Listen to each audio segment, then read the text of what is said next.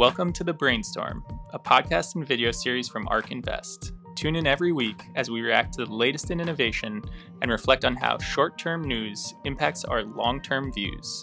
To learn more, visit ark-invest.com. ARK Investment Management LLC is an SEC registered investment advisor. ARK and Public are unaffiliated entities and do not have a relationship with respect to either firm marketing or selling the products or services of the other, and therefore ARK disclaims responsibility for any loss that may be incurred by Public's clients or customers. The information provided in this show is for informational purposes only and should not be used as the basis for any investment decision and is subject to change without notice. It does not constitute either explicitly or implicitly any provision of services or products by ARK, and investors should determine for themselves whether a particular investment management service is suitable for their investment needs. All statements made regarding companies or securities are strictly beliefs and points of view held by ARK and or show guests and are not endorsements by ARK of any company or security or recommendations by ARK to buy, sell, or hold any security. Historical results are not indications of future results. Certain of the statements contained in the show may be statements of future expectations and other forward-looking statements that are based on ARK's current views and assumptions and involve known and unknown risks and uncertainties that could cause actual results, performance, or events to differ materially from those expressed or implied in such statements. ARK assumes no obligation to update any forward looking information. ARK and its clients, as well as its related persons, may, but do not necessarily, have financial interests in securities or issuers that are discussed. Certain information was obtained from sources that ARK believes to be reliable. However, ARK does not guarantee the accuracy or completeness of any information obtained from any third party.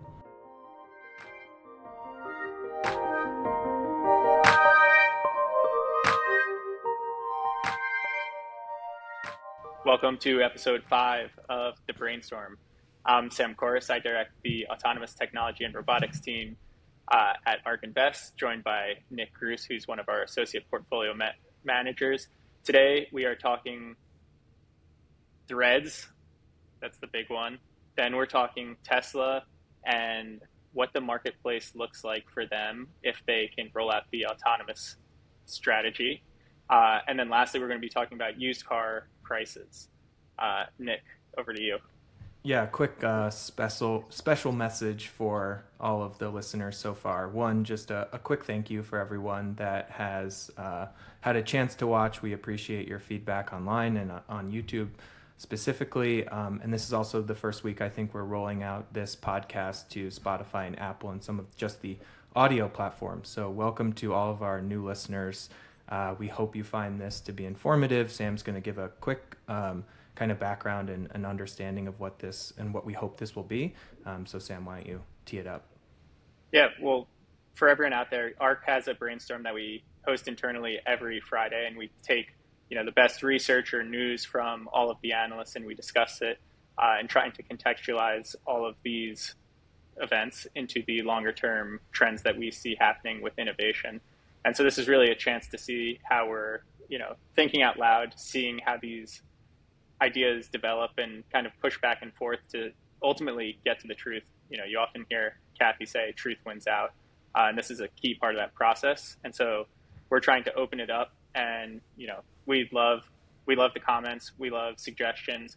So if you you like what we're doing, like a segment or you want to hear more, we're very active on Twitter and you know now maybe threads. We'll we'll touch on that. Uh, but but don't hesitate. So nick let's just dive right into it with threads here. Um, yeah. what's let's, happening? What's happening is instagram meta zuckerberg they are coming for uh, twitter we think. Um, so they've launched threads which is their text-based social platform um, it you know is being deemed a copycat of Twitter, a clone of Twitter. I think that's you know fair to say given the use case and kind of the text-based nature of the platform. Um, but just to you know set up the stage, Threads launched less than a week ago. By the time this will be out, um, it was the fastest platform, online platform to 10 million users. I think it's also probably now the fastest platform to 100 million users, we're recording this on Monday. It just passed 100 million as of this morning, I believe. Um, and there's some really interesting details I want to go over as to why you know this is the case. One is this intrinsic nature of threads being tied to Instagram, and hopefully we'll have a, a, video showing how you can log into threads directly from Instagram.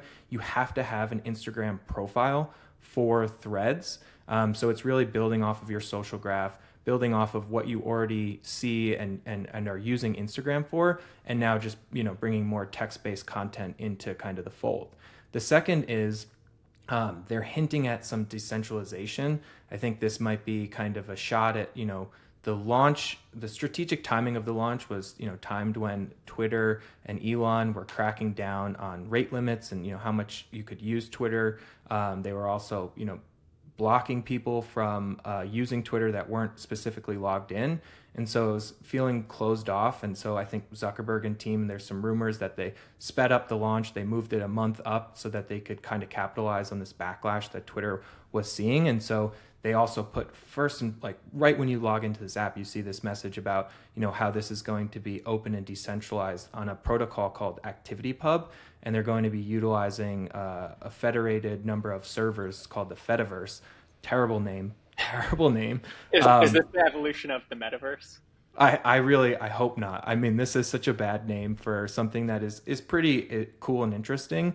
Um, but so they are hinting at you know opening this up and making this a decentralized platform. And what that means really is that you'll be able to post a thread and on another uh, site that's using the same infrastructure, ActivityPub and Fediverse, like Mastodon does, you'll be able to see a thread on Mastodon, comment on that thread on Mastodon's network, and then you'll be able to see those comments on thread. So it's you know opening up, it's standardizing a protocol to be used across different social media platforms, which I think is interesting and probably a whole nother topic in and of itself. Um, so I want to move past that and just talk about I think the execution of the launch if I had to grade this, I'd give it an A plus.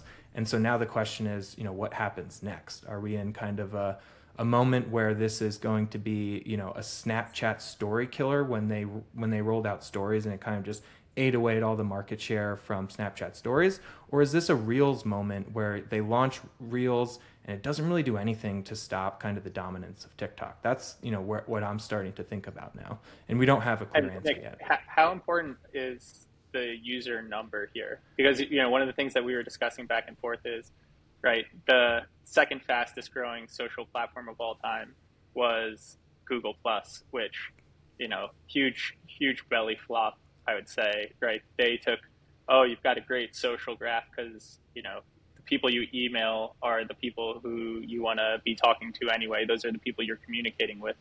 Um, and they gain tons of users because they're essentially just funneling from Gmail over, and now you have, you know, Zuck taking everyone from Instagram and shoving this into their face.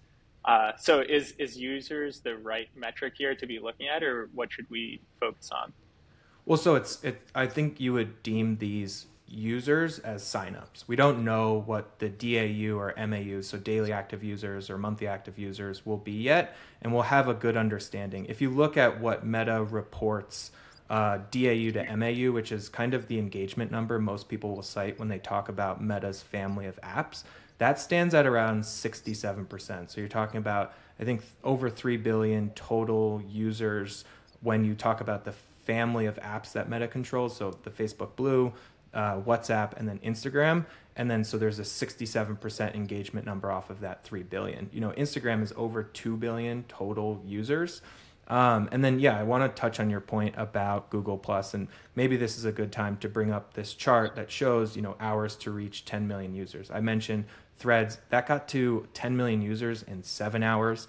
Uh, Google Plus, and you can kind of see the numbers increasing. But this is, you know, blew all other competition out of the water. You have Google Plus, ChatGPT, Clubhouse, which is another interesting you know case study here because that you know saw tremendous growth and went kind of viral but has now really tapered off in terms of activity. And a lot of the features from clubhouse got brought over to twitter interestingly enough. Um, so in terms of the google plus analogy i do i want to go out on a limb and say that the analogy stops at just kind of the rapid sign up because there is i think you know differences here. One being the dna so when we speak of DNA about a company, we're talking about you know Google being um, not a social media company, so launching a social media platform, they don't really have the right DNA to be able to roll that out. But you have Meta, which you know their DNA is social media, um, so they're rolling out another social media platform, and they're following a playbook that you know I think anyone who would either pick on Mark Zuckerberg or would admire Mark Zuckerberg would say, which is, you know, he finds something that works, he finds a product that works, and he rolls it into and distributes it to his massive network of users already. So he's just continuing to roll that same playbook out, what, what he did with stories, what he did with reels, what you know he continues to do time and time again. So that's where I think kind of the analogy stopped. Google Plus also, if you look at when that launched, that was in 2011. And that was right when the market was starting to shift to mobile. You know, Instagram had just launched a year before. People were already pushing into mobile when it came to social. So there's a bit, you know, I think there's some differences here. And it seems like Zuck's kind of coming into his own on his trolling posts on on Threads as well. So it's it's good to see kind of that uh, personality come yeah. through because I feel like oftentimes people, you know, frame frame him as a robot. Uh, one thing that I want to ask you, because I I've had many conversations about this even since Friday, and I still don't know where I fall on this. Is right? The media is just framing this as uh, zero sum Twitter versus Threads. It's easy to do. You've got Zuck and Musk, you know, ramping up to a potential fight in the Coliseum between the two. Uh, so it's easy, it's easy to pit these two against each other. Uh, but is that the reality here? Like, isn't there a world where um, Threads kind of thrives on its own and it's like one to many and it's great? They can monetize it. It's way better than the comments section on Instagram for, you know, communicating to your uh, audience, but maybe breaking news still happens on Twitter. And it's like, those are those are two separate businesses, or is this really a zero sum one versus the other? Yeah, I'm not entirely sure I have like a yes or no answer to that yet. Um, but I'll, I'll, I'll try to give some factoids here. One, I think if you look at the use case in, or how Instagram and, and Meta are trying to highlight threads versus Twitter, they want this to be a place that is positive, um, you know, oftentimes people will label Twitter as negative. Um, so they want this to be a place of positivity. I don't know how much they can really control that without going too far in the other end of censorship. Um, but then you also look at Adam Mosseri. He's the CEO of Instagram. I probably just butchered his last name, but he was talking about you know the use cases that he and the team want threads to be used for and the first one he lists off is sports then he goes into fashion he talks about all of these kind of sub communities but what he explicitly highlights is they're not going to do anything to encourage what he deems as hard news and politics and so i think that oftentimes is what twitter is used for like you find a lot of breaking news on twitter happening before it reaches any other platform and that's really like when I use Twitter, I think that's kind of my fundamental use case. It's like I go to Twitter to find what's breaking and I want to know, you know, the story before everyone else does. And so I think if Twitter can hold on to that, they will still maintain a ton of users. And I think there will be differences just because of kind of the the stigma around Meta and Threads versus Twitter and the way that they're positioning the platform, which is freedom of speech, right? So they are going after, and I think the market can support two platforms. The question I have is when you listen to Musk talk, he wants this to become an everything app.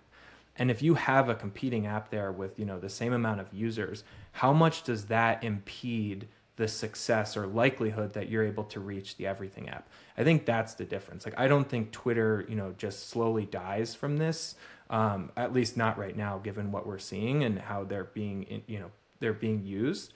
But you know, I think it's it's less zero sum. So if I had to give an answer after that long-winded kind of explanation and my thought process, I would say I think it's less zero sum, but it does potentially cap the total opportunity that Twitter could go after because you still want to be used for those sub communities, right? Like what happens if threads just becomes the go-to place for sports fashion entertainment and then mm-hmm. all of that activity falls off twitter but it's still used for news and you know politics that's still very important to have out there but does it limit its growth opportunity in the future? I think it absolutely does.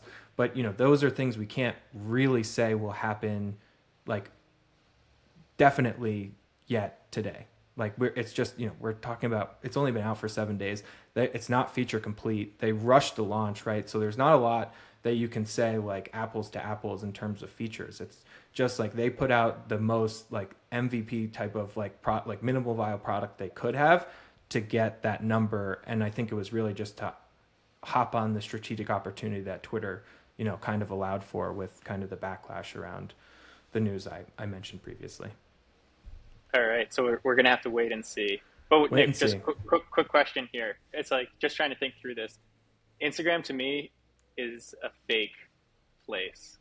It's like everyone, I think, right? Everyone claims it's a it's a fake place. That's why you've got you know depression spreading and people just post the happy moments, whatever. It's like Twitter is almost too real of a place, right? Twitter, you have it, it's like no one's pretending to be great. Like maybe you have some of those people. You've got like, oh, okay, here's the thread of how to make a million dollars using ChatGPT. But how how do you actually make a social network uh, in text based off of kind of this fake nature of um, Instagram? And is to me that's kind of like what makes it hard to compete with Twitter in what Twitter does. And that's not to say, you know, obviously Instagram is huge. It's much bigger than Twitter. So there's a big market for fakeness, and threads can probably amplify that even more. It just seems very, very different. Yeah, I, I think it's a good question. And I think, you know, kind of what you're pointing towards is when you build another social media network off of a existing social graph that has been used on another social media. So just building in, or threads off of Instagram, how do you delineate the use case between the two? And I think, you know, one interesting point we didn't talk about, there's a good chance threads takes time not just away from Twitter, but also Instagram. And Instagram is, you know, a cash cow for Meta, right? Like that is the golden goose for them right now. That's what drives a significant num like percentage of ad revenue for them and they're just starting to monetize reels. And now they have this you know new app that's intrinsically tied. Like i think that's really important to understand here like how tied these two are. There's buttons on both instagram and threads that just toggle right between the two apps. You can see the user count. Like if you were user 100 million you'll see that now on your Instagram page. And if I click on that 100 million tag on your Instagram page, I'm taken to your threads page. So there's like an intrinsic tie between these two. And to your point, like building off of that social graph, am I just going to see the same type of content on threads? And then do I just get bored and, you know, because it's text based and some, you know, for me specifically, like video and photo is just much more entertaining. So why would I spend, you know, time on threads when I can just see the same type of news? I think what will have to happen is people will have to cater the audience and the people that they follow on threads over time. And so maybe mm. they'll start following different accounts on threads that they would on Instagram and then that that will just slowly, you know, that will have to be a slow rollout and that's something you really can't control other than, you know, prompting community like you know, here follow if you're interested in X, Y, and Z, follow X, Y, and Z influencers. Like that, I think just will take time. And so, yeah, that's yeah. kind of where I stand today. Yeah, and I think Andrew Kim, actually the the associate on the the web team, put it well, where it's Instagram is perfection and sexy, and then maybe Threads opens up and allows people to be relatable and vulnerable, and so you yeah. could kind of have that that balance there. All right, right. but we've we've uh, un- unraveled this thread long enough. Uh, thank you, thank you. On to, on to the next topic here. We're talking about Tesla, ride hailing, autonomous, and take rates. And so, you know, just, you know, I say take rate, but that just means the cut of gross revenue uh, that they could take for an autonomous service. And so historically, ARK's postulated that uh, autonomous taxi platform could take roughly 60% of gross revenue at commercialization. And that, to give context, is uh, roughly double Uber and Lyft's 20 to 30% there. Uh, but the reason we're talking about this is there is a piece out here. I believe his name's uh, David Hawken. Hawk. Let me let me see his actual name, Hockenmaier, and he released a piece uh, on framing of take rates and marketplaces and what you can charge. And so I'm pulling up a chart here and I'll just talk through it. And essentially, the very high level message here is the more you do, the higher the take rate you can charge. So if you're just doing lead gen uh, for a marketplace and he throws Zillow into this, you know, maybe it's a 5% take rate for the next level up, which is checkout marketplaces where you're handling bargaining costs, right? You're agreeing on a price and handling search. You get eBay and Etsy in that. That's roughly 15%. If you then go to managed marketplaces, this is like Airbnb, where you're not just doing pricing and search, but also enforcement costs. So if something goes wrong, you're taking care of it, like Airbnb, that's up to 25%. And then uh, the highest level that he has framed here is these heavily managed marketplaces. Uh, and so this is DoorDash and Amazon as the examples. And so that's not, you're only handling, you're not only handling enforcement costs if something goes wrong, is damaged, uh, bargaining costs, the price, search costs, finding the stuff, but you're actually handling distribution as well. And that gets you this take rate up to 35%. Uh, and then here, this chart was made by our director of research, Brett Winton. He throws in Tesla as this final uh, autonomous marketplace, and he throws the next added feature here as execution costs. So actually delivering the service itself. Uh, and he claims that this could be up to 90% of the market. Um, and to, to frame this, I'll actually pull up another chart because I think this is a key piece to understanding. And this is from Tasha Keeney. Uh, and I think this chart is pretty profound. And it's the addressable market at each price point for travel. So it's the price per mile on the y axis and the addressable miles at each price point on the x axis. Uh, and you can see there's a huge price elasticity of demand as prices come down. But even at the $1 price point, you cover a trillion miles of demand. And so that encompasses all of the existing ride hailing, and that's the addressable ridership in Western markets, uh, supplanting commuting miles. And so that's roughly a trillion dollar market. And so if you take the work that Tasha's done, suggesting uh, that, you know, it would just cost 20 to 30 cents per mile at scale um, to operate these autonomous vehicles, that gets you to that super high take rate and what you would have to charge to get people to start putting their vehicles onto the network. Okay. Nick, so I just ran through a lot there. You, yeah, that's gotta, a lot. Um, so when I hear this and, and I see the the graphic posted on the marketplace opportunity, I feel like it's a very elaborate and detailed way of saying the more value you provide to your customer, the higher you know you can charge or the the, the higher your take rate can be. And then I start to wonder, or the question is, once you get past a certain take rate, when does the opportunity become more attractive to just in house and offer a direct service, vertically integrated service, versus running a marketplace and allowing for third party? And also, what I think is interesting in kind of the Amazon example, just having looked into the e commerce space a bit, that one is more choose your own adventure, right? And it has a little asterisk up to 35% because you mm-hmm. don't have to have fulfillment by Amazon. They just charge extra. They take a higher percentage of kind of the, the, the revenue. And so I think that is also kind of interesting to think about in these in these examples. But I guess my question to you is like when do you or like if if you're Tesla, when do you say, okay, if we can get 90%, right? That's what Brett is suggesting in his graphic.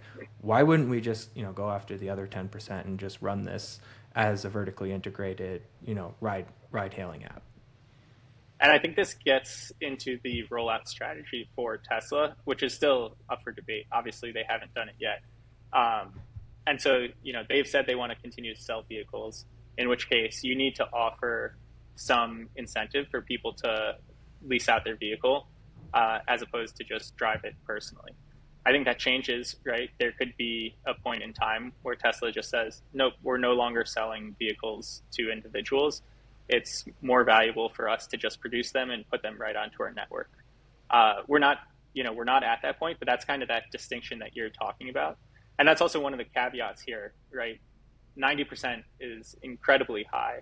Uh, and so you know that's right that's that's very aggressive. So right maybe you actually need to offer people more money to join the network and lease their vehicles out. Um, you know because it's cost per mile uh, which is based on vehicle utilization it's probably lower in the early stages of autonomous. And so take rates could be lower. And then there's also this other element you know if there are other competitors in the market you know, take rates probably scale down as time goes on and more people enter this market, or if you keep lowering costs to address that larger opportunity beyond the one dollar price point. Um, right. And then, you know, a last one, I think in New York they're talking about this now is congestion taxes. And so if you know municipalities start charging con- congestion ta- congestion taxes, you got it. Thanks. you got uh, it. Then that could also change the the structure there. Yeah, I would think, you know, when you talk about rollout strategy for what Tesla may do, they have to reach density in certain markets. So, you know, having enough ride hailing cars to be able to service the demand. And so I think an interesting strategy may be you forego some of that take rate. Like, let's say they can get up to 90% over time. Maybe you forego that to seed the market so that, you know, people with Teslas are willing to put their cars on the road for this service, but then you slowly build up your own vertically integrated or owned and operated, you know, network of Teslas, and then that's kind of how you slowly seed the market and steal it kind of from yourself or you steal it from the marketplace, and then it just becomes a vertically integrated solution. But yeah, time time will tell. We don't again we're like we're in we're we're debating things that we can't debate with both threads and, and Twitter, but we're just kind of pontificating on what may happen. Yeah, and you know, I think this was probably mentioned earlier in the the hype cycle for autonomous was, you know, you have players like Hertz who are used to managing fleets. Um, they can handle the vehicles, they clean them, you know, they know how to manage a fleet well, and so you know maybe they are ones who step in. They already have a huge fleet of vehicles uh, from Tesla that they they're purchasing so there's a lot of a lot of ways this can play out, and I think it's something that we'll actively track and continue discussing as full self driving and Tesla continue to roll out these updates.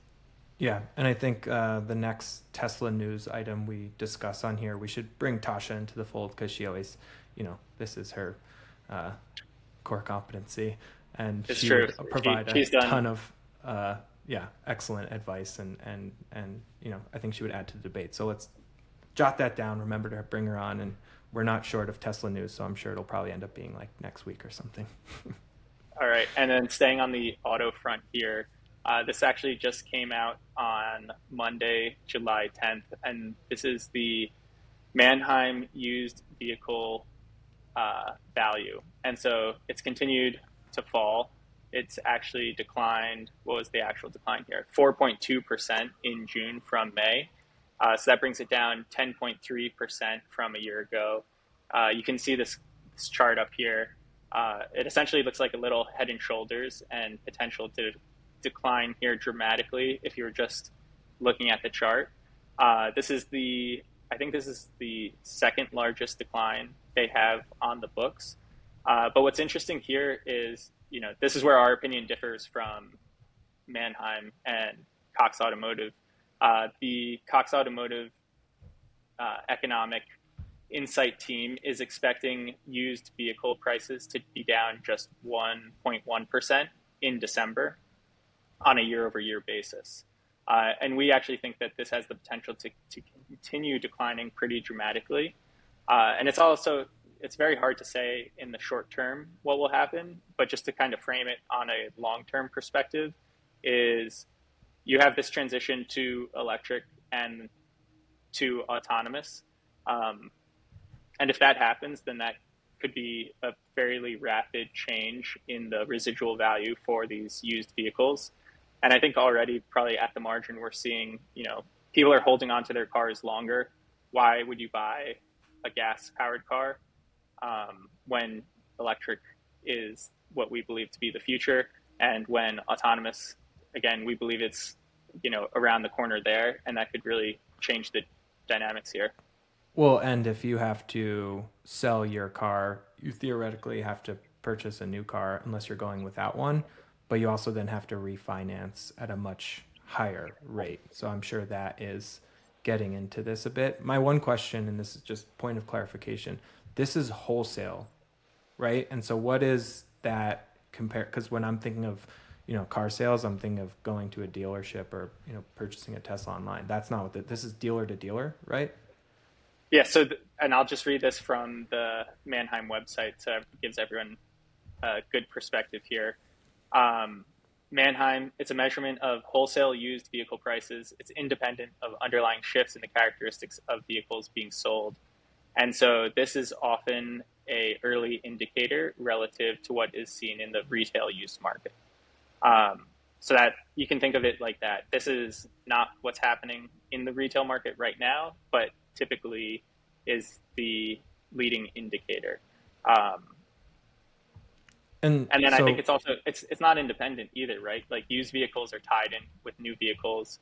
There's be, incentives being offered on new vehicle sales, and as those prices come down, that also puts pressure on used vehicles, right? In the mix of everything at the craziest moments in COVID, there were used vehicles selling for higher prices than new vehicles. And so, what is the lead through to retail? Because I saw one tweet, which I thought was interesting, and I shared this with you before. But the tweet, and we'll pull it up for those watching on video, but it reads New month, new record, $1,000 monthly payments aren't going anywhere. Nearly one in five consumers who financed a new vehicle in Q2 2023 committed to a monthly payment of $1,000 or more, an all time high. Absolutely wild. That's the full tweet. I didn't add the absolutely wild. yeah. Well, so that again, that's talking about the new new vehicle market. This is a this is the used vehicle, and so obviously they're tied. But this is a better leading indicator for the used retail market, as opposed to the as opposed to the new. Um, but I think other things worth thinking back uh, when we're looking at it is if you look at how people buy new cars, a lot of it is driven by used car trade-ins. Hmm. So, you know, that's an important factor, right? You go and you say, okay, what's this worth? I don't know, maybe it's worth like five thousand dollars. That's great. That allows you to buy a new car. Works out. Um, and so, if you look at all of the value of used car vehicles, that's like a trillion dollars that is on consumers' balance sheets. And so, if those, you know, depreciate faster than people expect, then that's a huge hit to people's purchasing power for new vehicles as well. Um, and so those two markets are pretty uh, closely linked here. And it is, I've been surprised myself just how long the craziness has lasted in the used and new vehicle market.